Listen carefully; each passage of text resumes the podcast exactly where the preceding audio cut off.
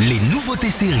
Bonjour à tous, on commence avec cette série qui fait sensation en ce moment, Kaléidoscope, l'histoire d'un braquage exceptionnel à 70 milliards de dollars et qui serait inspiré d'une histoire vraie. La particularité, c'est que les 8 épisodes peuvent se regarder dans n'importe quel ordre. Ils ne sont d'ailleurs pas numérotés mais portent des noms de couleurs, orange, vert ou encore violet. Y a assez? Oh oui, Ouais. largement assez. On fait péter l'oseille ah Ça existe pas un coffre impossible à ouvrir.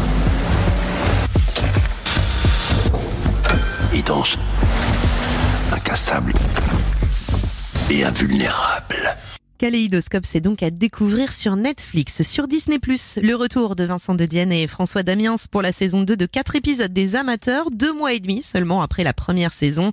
La suite donc des aventures de ce duo, embarqué malgré lui dans un dangereux complot criminel. Sur Disney+, toujours, cette très belle série britannique qui mêle émotion et humour, The A-World, dont les trois saisons en 18 épisodes sont maintenant disponibles.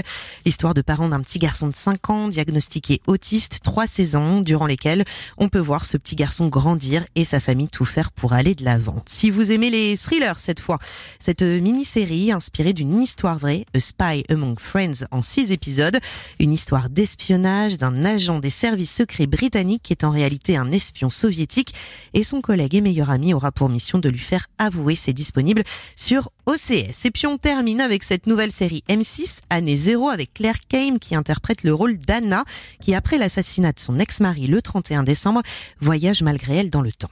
Votre mari est décédé, madame. Bonne année On est revenu une année en arrière. Tout va se répéter. Ça doit se passer comme l'année dernière si on veut choper le tueur. Année 0, les deux premiers épisodes d'une cinquantaine de minutes sont disponibles sur le site de Sixplay.